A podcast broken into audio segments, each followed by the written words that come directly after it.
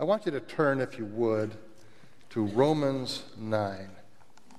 It should by now have a familiar place, a well worn page or two in your Bible. And the scripture this morning, I'm simply going to read the very last verse, and then we're going to talk about Romans chapter 9. Behold, I am laying in Zion a stone of stumbling and a rock of offense, and whoever believes in him will not be put to shame. I want to begin this morning by asking you a question. Have you ever eavesdropped on a conversation? And the answer probably is yes. Let's say, for example, you're at the grocery store and someone ahead of you in line is having an earnest conversation with their teenage son or daughter. Though you didn't intend to, though you're innocent in your heart, you overheard what was said, and you have been given a gift. And the gift is this that you have been presented with an open window into this mysterious thing we call a relationship between two people who are strangers to you. How many of you have been to a funeral? This is where you can all raise your hands, except for probably the young among us. Whenever I'm at a funeral, I'm struck by the photos, by the scrapbooks, by the testimonies, by the words of encouragement, by the tears. And I will try to find a way to uh, let the family know what a gift they have given to us because we have been given a window by which we can know the person who's in that box better and also can know and understand the family dynamic at play. It is a rare gift, and it's a literary device as well. Some of you may remember a little book, probably 50 years ago, Letters to Philip. Some of you have read the novel Gilead. Both are constructed on the, the premise that communication is being given to a specific person and you're not it, but you get to listen in. And so that becomes the, the whole uh, context of the book. We also see it in Scripture. Have you ever read John 17? The conversational prayer between the eternal Son of God and his heavenly Father. And when we read that, it is impossible not to come away feeling like you have been privileged and been given a gift to see something about the relationship between the Son and the Father. Well, today, I am going to ask you all to eavesdrop on a conversation. Um, oh, by the way, we see the same thing in Proverbs, see it in Ecclesiastes. It's a common biblical theme where we are given a window into a relationship through what would appear to be a private letter. Well, I'm going to call, uh, there was a, a young man who, after hearing Pastor Darrell's exposition of Romans 9, made a, an observation to his father that I heard about. And I'm going to ask you all to be eavesdroppers on my response to that question. The only caveat I was given was that I may, I may not use his name. And so this is going to be addressed to a young man I will call Charlie. And no, it's not Charlie Weinsma, nor is it Charlie Karsten, nor is it any other Charlie in this room. It's a good name, by the way, but the person is real, the comment is real, but the name has been changed to protect the guilty. All right? now, what that means is that you all are going to listen in. And if it means dropping your pencil to do so, that's okay. So listen in as I set this up. In Romans chapter 9, there are some pretty hard things stated, some pretty powerful propositions. And they're not expressed anywhere, I don't believe, more forcefully than we see in Romans chapter 9. And right now, they should appear on the, the first one of these should appear on the board. And I just distilled these down into three um, summaries. Verse 11 Though they, referring to Jacob and Esau, were not yet born and had done nothing, either good or bad, in order that God's purpose of election might continue, not because of works, but because of him who calls. She was told, The older shall serve the younger. As it is written, Jacob have I loved, but Esau I hated. Next slide. Verse 15 For he, that is the Lord, says to Moses, I will have mercy on whom I have mercy. And I will have compassion on whom I have compassion. So then it depends not on human will or on exertion but on God who has mercy. Final one is in verse 21. Has the potter no right over the clay to make out of the same lump one vessel for honorable use and another for dishonorable use? What if God, desiring to show his wrath and to make known his power, has endured with much patience vessels of wrath prepared for destruction? Now, it feels like there is nothing short of thunder and lightning in these propositions, and it leaves us with a ton to process. Someone earlier this week suggested to me, why on earth, if you had a choice, why would you choose Romans chapter 9? Is there a harder chapter in the Bible? Well, the fact is, I chose it, as did Pastor Kip last week. So this will be the third time in probably six weeks that you've heard something from Romans chapter 9. And I will leave it to you to decide if it's in the category of great minds think alike or in the category of lemons follow one another over the cliffs into the sea. but hearing these things isolated without context can make us pause and go, whoa, wait a minute. And we want to pause and pull out our not fair cards, right? But this young man that I'm calling Charlie, he did something really hard. He rolled up his theological sleeves and he tried to work out the implications of these verses, and that is no small things. And here is what he said to his father Okay, Dad, I think I get it. Romans 9. I'm beginning to put the pieces together. God is the boss.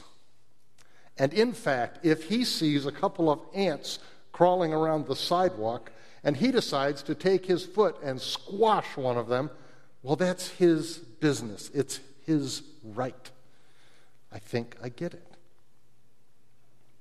Or if he were an older person who liked to use words a lot and didn't care how long it took to say something, he might have said something like this Okay, Dad, the right of way upon which the sidewalk sits belongs to God, and He owns the Portland cement, and He owns the barge that hauled the crushed limestone up the Mississippi River to the furnace where it could be turned into cement. And he owns the water and the calcium chloride and the rebar, and he owns the sidewalk itself and the ground underneath it, and he owns the tunnels that the ants dig, and even he owns the programming that determines which way the ants will wander. So, of course, he can step on an ant, right? And frankly, we have neither art nor part in the matter. Now, the way he actually said the question was probably a lot more clear, but you get the idea, right? So I've concluded that a response from Scripture to Charlie's conclusions might be of some use to us more broadly and I'm aware that I'm privileged because I get to hold the floor for a while and respond to a young man without being interrupted. So, first of all, Charlie, and from this point on, I will be referring to Charlie in the, what is that, the first person or the second person? You know what I'm saying, right?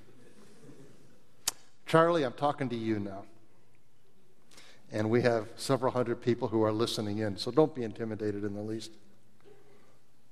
There are a number of really good things about your observation. It shows an engagement with the words of the Apostle Paul about a complex and profound proposition, one that will necessarily turn our understanding of the world in which we live upside down. It's also good that you took the time to articulate your observations, to articulate the implications, to care enough about the subject to put your observations into words. This is not a small thing, especially for a young person, about whom, by the way, if you ask them how their world, this is something for the gainer kids. I asked them years ago, when you come back from going around the world traveling, I expect to hear more than India was hot, right? And they remembered that a year later, and they teased me back with the same, with that observation, exactly. But Charlie, you didn't do that. You took the time to put your thoughts into words. And it causes me to praise the Lord for you and the young and the seasoned among us who grapple with what God's Word really actually says.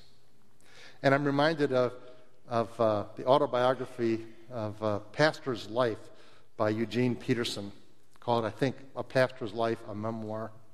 And in it, he takes a sentence to describe the people that he has shepherded for 30 years.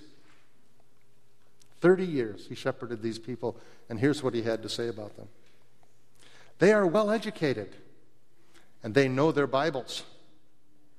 They are theologically grounded. It's just that they're just not, not all that interested. Wow. I'm not sure I could think of a more searing indictment but praise the Lord, Charlie, that you are not among that number. And your observation is actually and essentially true.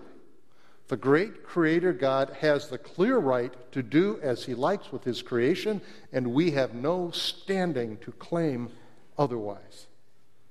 But, Charlie, you knew that the other shoe was going to drop, didn't you?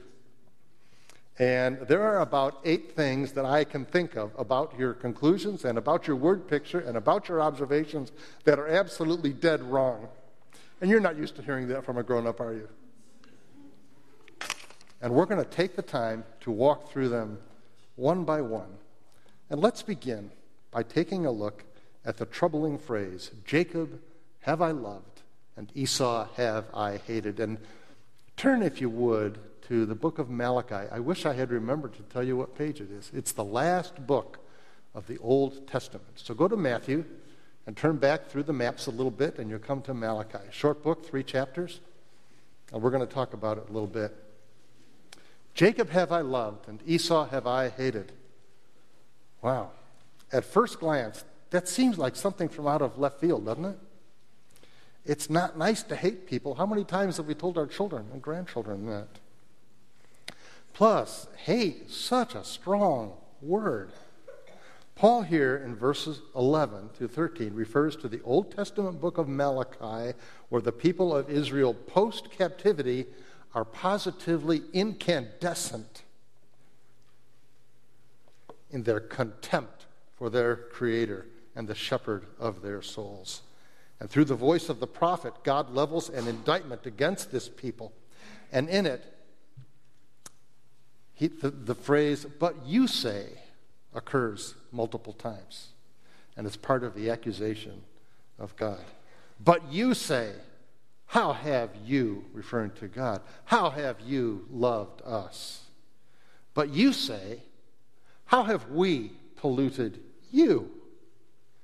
But you say, What a weariness is this? And you snort.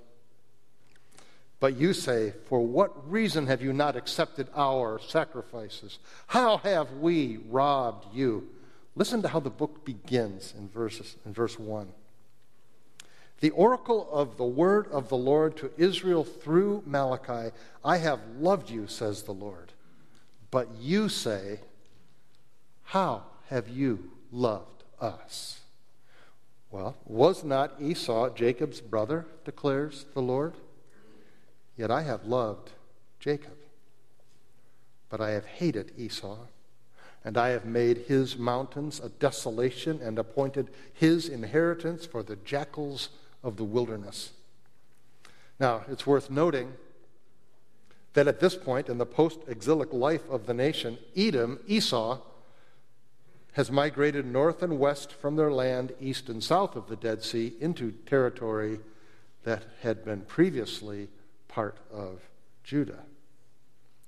And like you and me, Charlie, the people of Israel are good at at least one thing, and that is that they can hold a grudge long past the point where any good is served by it, even against God. In fact, Charlie, one time I remember a conversation I had in the parking lot with a gentleman. Was on a winter's evening on a Sunday night, and as we got into our respective cars, he said, What do you do when you find that you just simply cannot forgive God?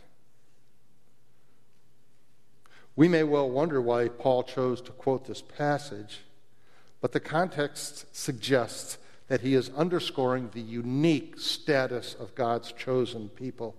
Clearly, the message for the people of Israel, and this next sentence is really good, Charlie, so listen up, write it down. The message for the people of Israel is that they, by faith, needed to view their circumstance through the lens of God's unfailing love and not to measure God's love by the congeniality of their circumstances. See me afterward, I can help you unravel that if we need to. So, what does this have to do with our two ants crawling around the sidewalk? Plenty, actually. Let's concede, first of all, that there are some things that God hates. Things that incur his wrath. You're looking to incur the wrath of God? I'll give you some tips. Try withholding the wages of the poor. Try abusing the widow and the orphan and the prisoner. Try undermining the sweet faith and innocence of a child. Try turning his house of prayer into a Ponzi scheme. Try taking the Lord's name in vain by using it to justify turning a blind eye to injustice. Try making a mockery and a lie of your marriage. Try rejecting and scorning the gift of salvation freely offered. Like John 3:18 says, whoever believes in him is not what? Condemned. But whoever does not believe is condemned already because he has not believed in the name of the only Son of God. God is indeed capable of truly hating, but know this that the God we worship is holy and just. And we're going to pause long enough to define holiness. I think it's something that we all know what it is. We certainly know it when we see it, right? But here's the definition Holiness means set apart from all that is sinful and imperfect. The description of this, this description of character is not merely the absence of any evil, but includes the fullness of all good. I like that definition because it suggests something that's really important. Theologians call it the simplicity of God. To define God's holiness requires the inclusion of His goodness, His justice, His patience, His grace. We can't break down His attributes into little piles of which He is the sum total. Michael Horton, who I appreciate, puts it this way None of God's attributes can be suspended, withdrawn, diminished, or altered, since his attributes are identical with his existence. He goes on to say, in the light of God's simplicity, we can never pit God's sovereignty against his love or his love against his sovereignty. And Charlie, I know we're in deep waters here on this one, so consider it a rabbit trail. Let's see what Scripture has to say about the holiness of God. Hebrews 7. For it was indeed fitting that we should have such a high priest, holy, innocent, unstained, separated from sinners, exalted above the heavens. From Job, I'm sorry, Isaiah 18. And I will make justice the line and righteousness the plumb line, and hail will sweep away the refuge of lies, and waters will overwhelm the shelter. And from Isaiah 30, which, by the way, the Petros ABF is going to be diving into uh, this fall, just a shameless plug. Therefore, the Lord waits to be gracious to you. Therefore, he exalts himself to show mercy to you, for the Lord is a God of justice. Blessed are all those who wait for him. The holiness of God, the goodness of God, the patience of God, the very mercy of God demands that the justice of his character will triumph. For a holy God, hate may burn white hot, but it is never arbitrary. It is not rooted in casual preference or in a percolating but highly variable affection. Charlie, let me put it to you this way. He does not love Jacob more because Jacob says things that tickle his heavenly funny bone. We do God a great disservice when we ascribe to him motives that more properly lurk in our own selfish and arbitrary hearts. And by the way, uh, some translations substitute for the word hate the word prefer or love less.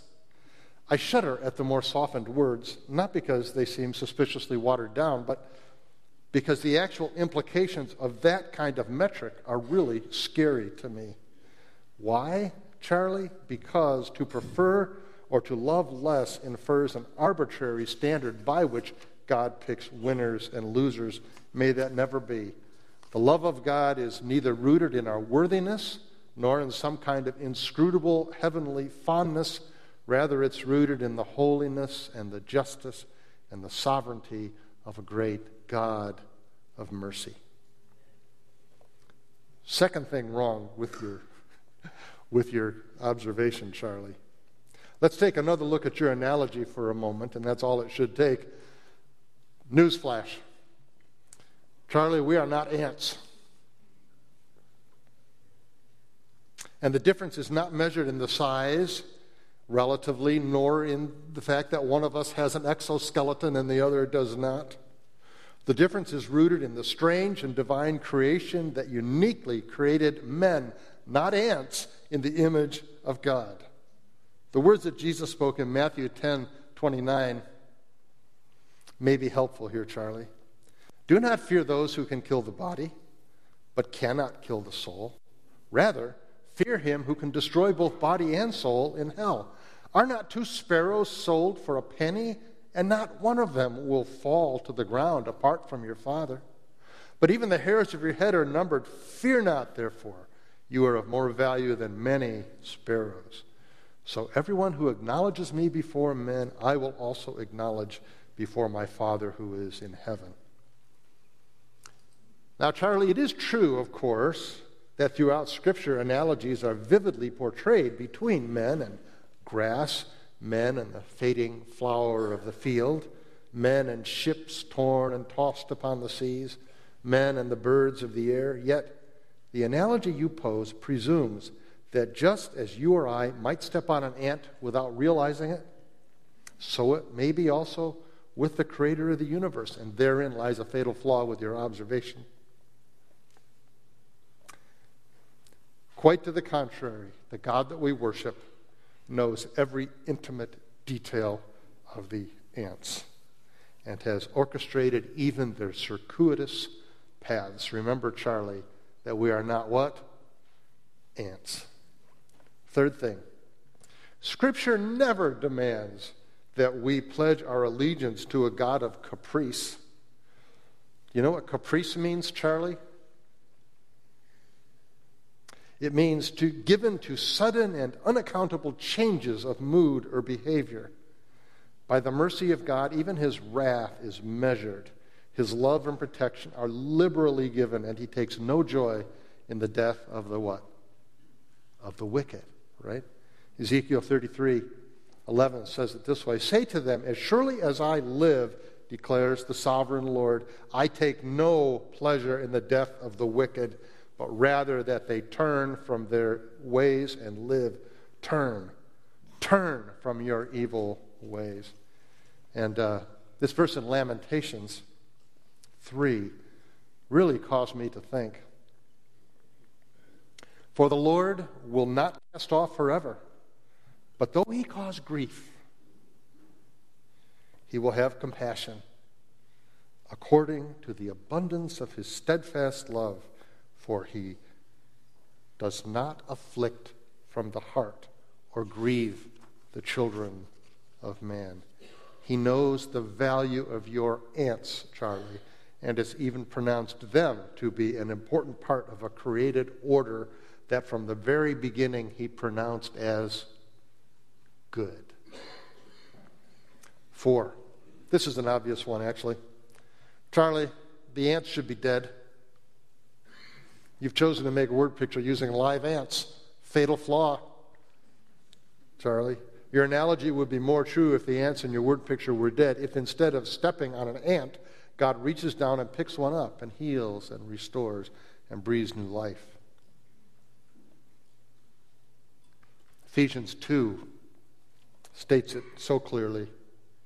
And you were dead in, your trespass, in the trespasses and sins in which you once walked, following the course of this world, following the prince of the power of the air, the spirit that is now at work, and the sons of disobedience, among whom we all once lived in the passions of our flesh, carrying out the desires of the body and the mind, and were by nature children of wrath, like the rest of mankind. Fifth thing wrong with your analogy, Charlie.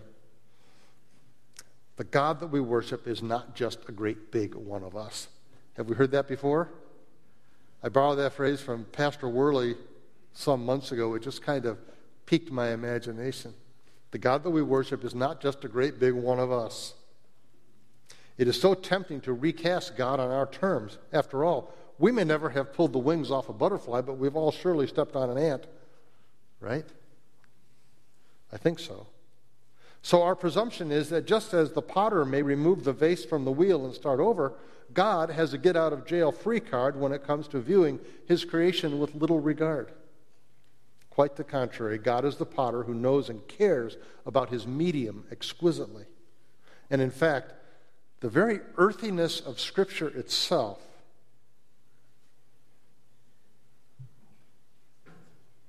gives us clues about the value that our great Creator places upon even the ants. God is not just a great big one of us. You might want to think about it this way. If we are clay upon the wheel and God notices that there's something flawed in the construction, say an air pocket that would explode the thing when put into the kiln, what a mercy it is to reform, to remake, to remold according to the love and kindness and patience and knowledge and power and sovereignty of our great God. What a mercy that is. And this one here, Charlie, on number six, this is, uh, this is tricky. So I, I want to be really careful here. When we talk about God having the perfect right to squash an ant, that is, strictly speaking, a true statement. But we get no bonus points with God for proclaiming things about God that in normal contexts would be blasphemous. Here's what I mean. We, you and I, Charlie, we are the true anomalies of creation. People of flesh with hearts of flesh, yet we are immortal image bearers who mercifully, mercifully see through a glass darkly. I don't wonder that the angels scratch their heads at the strangeness of these human creatures that God seems to care so much about. There are times and places when we would do well to simply bow our heads and blink back tears at the mysteries of this life and certainly of the God in whom we are urged by Scripture to place our trust. I remember many years ago now, and this is long ago and far away, and nobody in my hearing was here, or at least is, is to be cloaked in guilt over this. But our youth group had decided to, to, as an exercise, hold a structured debate on whether and when babies go to heaven if they die. Does that make us cringe a bit? Why, I pray so.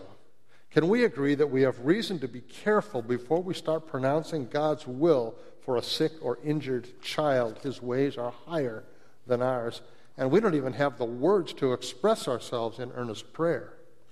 Charlie, I praise God this morning that though we cannot know what manner of pain or unfolding joy the future holds for you, we rejoice in this that we know that according to His word, He cares for you. And that the Holy Spirit of God and the Lord Jesus Christ pray for you even when our own words utterly fail. And Charlie, the day will probably come when your words fail. For number seven, I want to tackle really two things, but it boils down to just one. And it has to do with the topic of hypotheticals. We as elders have been taught to be a little bit skeptical of hypotheticals. We are on dangerous ground. You might say that those who live by hypotheticals often die by them as well. They are perilous because they're crafted usually to pose a moral dilemma for which there is no real resolution. Hypotheticals are dangerous because they may hide a patently false proposition behind a veil of empathetically fraught emotion. I'm going to give you an example. I'm reminded of the tired old story that surely some of you in this room have heard. The hypothetical of God being the, the operator of a railroad drawbridge. And the passenger train is coming. And he has to lower the bridge in order for the train to pass. But he, at the last moment, sees his son playing among the gears of the great drawbridge. And he knows that if he lowers the drawbridge, the train will be saved but his son will die. And with much wringing of hands and weeping, he lowers the drawbridge. The train passes safely, and his son dies. Folks, I'm not even going to try to unpack everything that's wrong with that because every single thing in that hypothetical is wrong. Right? So be careful of hypotheticals. Um, can we praise God this morning that we have a better resource than hypotheticals. Right? We have a better resource to draw from that has proven reliable, clear, coherent, internally consistent, and that still, 2,700 years after that little letter, that little book of Malachi was written, God's word can still pierce the heart and separate truth from almost truth. Finally, Charlie, number eight, and then we'll then I'll, I'll proceed to my lengthy conclusion. I haven't heard the cards ruffle yet, so I think I'm in good shape. Charlie, never forget that we meet God on His terms, not ours. Michael Horton again speaks of our search for God as, quote, meeting a stranger. And what he means is that we will only know about God that which He reveals to us we don't somehow elevate ourselves to peer out over the expanse of eternity from God's vantage point. Much as we would like to, Paul here in Romans 9 is proposing truths about God that will challenge us and crush us that we might look up and then lower our gaze, look at the sidewalk, and live. So, several conclusions this morning. The first one I've, it's in your bulletin actually, I think lay down our arms. One of the hard things about this chapter is that when we embrace these propositions, we give up a lot. We really do, because if God owns it all, then guess what? We don't, right? If God is in charge of everything, then guess who's not in charge? Us, right? If God chooses according to the wisdom and the goodness of his will, then our efforts at righteousness will fail every single time. And this is important because if it is God's mercy that we are counting on, that also means that our rest may be real. And that we may indeed run with undiluted joy and thanksgiving that is real. There's at least two other things that we give up in the consideration of these things. The first is we give up our pride and our autonomy. The second is something that the people Malachi was speaking to needed to hear. We must necessarily, please hear me on this, people. We have to necessarily give up our grudges against the God who made us. Have you ever shaken your fist at God, Charlie? The day may come when you'll be tempted.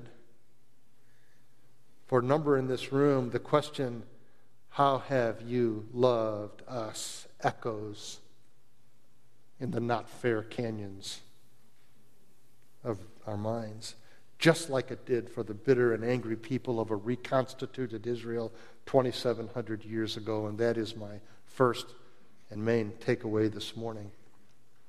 The second comes from verse 8 in chapter 9, where the little phrase, children of promise, is used.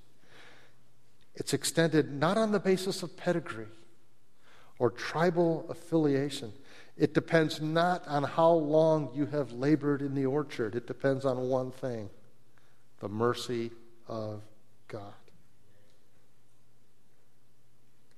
Verse 11 states it so very succinctly the mercy of God is extended not on the basis of works, but because of Him who calls.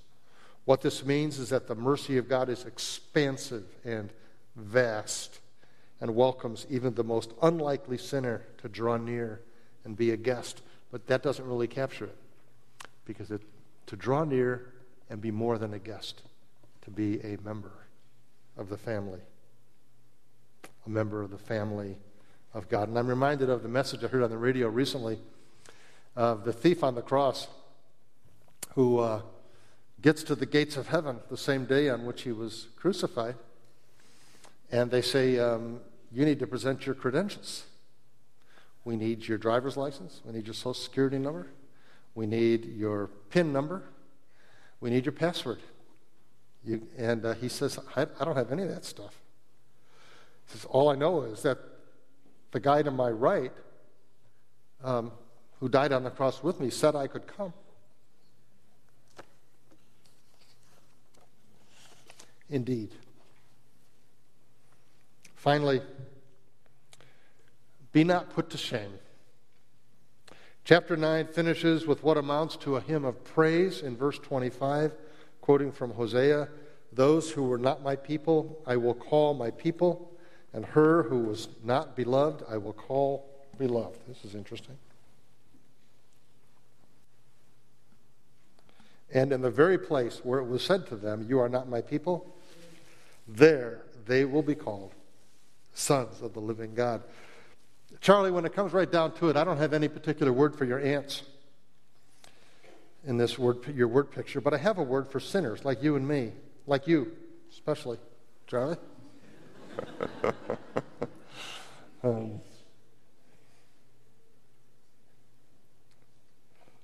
God's mercy is as real as his holiness and is as powerful as his justice.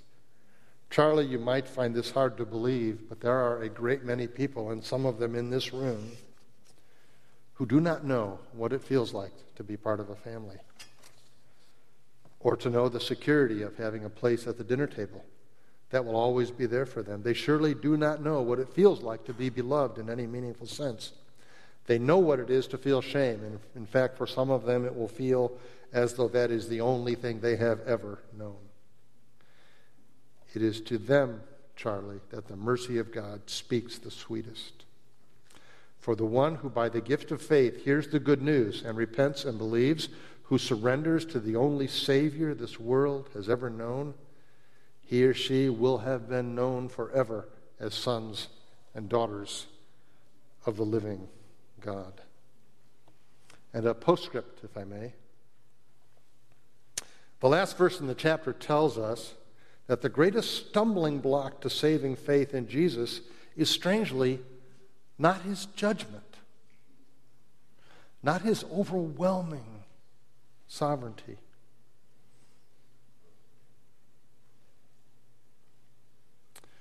but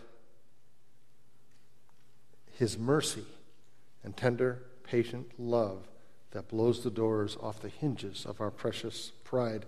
33 says, As it is written, Behold, I am laying in Zion a stone of stumbling and a rock of offense, and whoever believes in him will not be put to shame.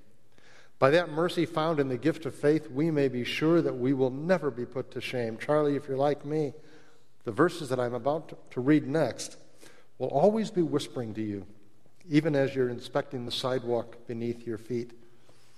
And I'm going to do, I'm going to take a little risk here, and I'm going to begin reading a Bible verse that I am pretty sure most everybody in this room knows, and you're going to say it with me. And then I'm going to ask you a question. For God so loved that he gave his only Son, that whoever believes in him should not perish, but have eternal life. Now it gets harder. Who knows the next verse? For God did not send his Son into the world to condemn the world, but in order that the world might be saved through him. And who knows the next verse? I said it earlier, so it should, this should give you a little clue. Whoever believes in him is not condemned, but whoever does not believe is condemned already because he has not believed in the name of the only Son of God. And now, Charlie, just one more sentence for you, one more word. And then you can breathe a sigh of relief. Charlie, you are greatly loved in the courts of you are greatly loved in the courts of heaven. And also here on the battleground of this good earth. And now, let's uh, together participate in communion after I pray for us. Father, thank you that you are simple and we are not. Our kindness often comes at the expense of our discernment, and our wrath burns in a capricious and arbitrary way. But your mercy is firmly rooted in your sovereignty and in your righteousness and in your integrity. And you are indeed our rock of ages. Amen.